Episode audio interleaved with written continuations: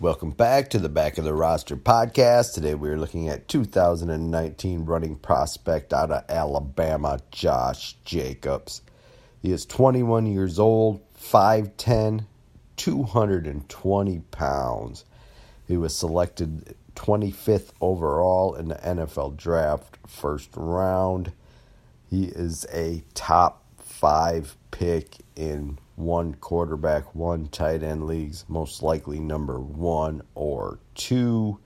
He is also a top five pick in Superflex two tight end leagues, most likely one, two, or three.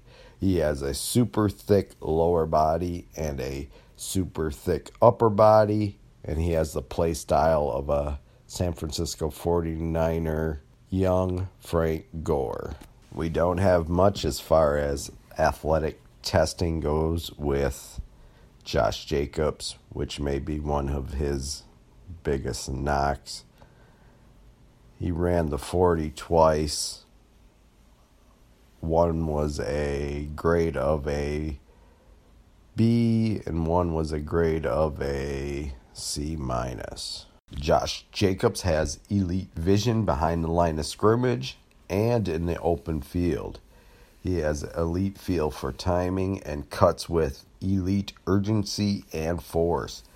Josh Jacob has elite ball security skills. Josh has elite control and balance while taking on hits and tacklers.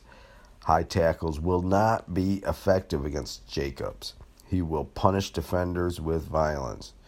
Jacobs has elite power and will carry defenders for extra yards. He is an elite short yardage back who has lower leg strength to push piles and can cut through small crevices. Jacobs will punish pass rushers and shows he has the tools to be a good pass blocker.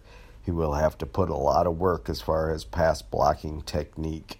He has good agility and elusiveness with the ability to start and stop that makes him more than just a power back. He has the ability to chain together multiple agility and power moves consecutively. Jacob shows good hands and ran short to intermediate routes. He needs a lot of refinement on his route running and concentration. He has shown elite playmaking skills in space after the catch. Josh Jacobs is an alpha player, and he was bigger, faster, and stronger than his college competition. He is a beast mode runner. He runs with violence and urgency. He showed some Alvin Kamara like skills in the passing game and a good space player. He is a tough grinder and he is perfect landing spot with the Raiders and Jon Gruden. He has the tools to be a third down and pass blocker, but he will need to refine those skills. He'll most likely be a workhorse for the Raiders. His lack of elite athleticism and long speed is a concern, and the lack of opportunity at Alabama. If he would have went to maybe a slightly less power school, maybe a top 30 instead of a top 5 school, he may have been a top five pick in the NFL draft.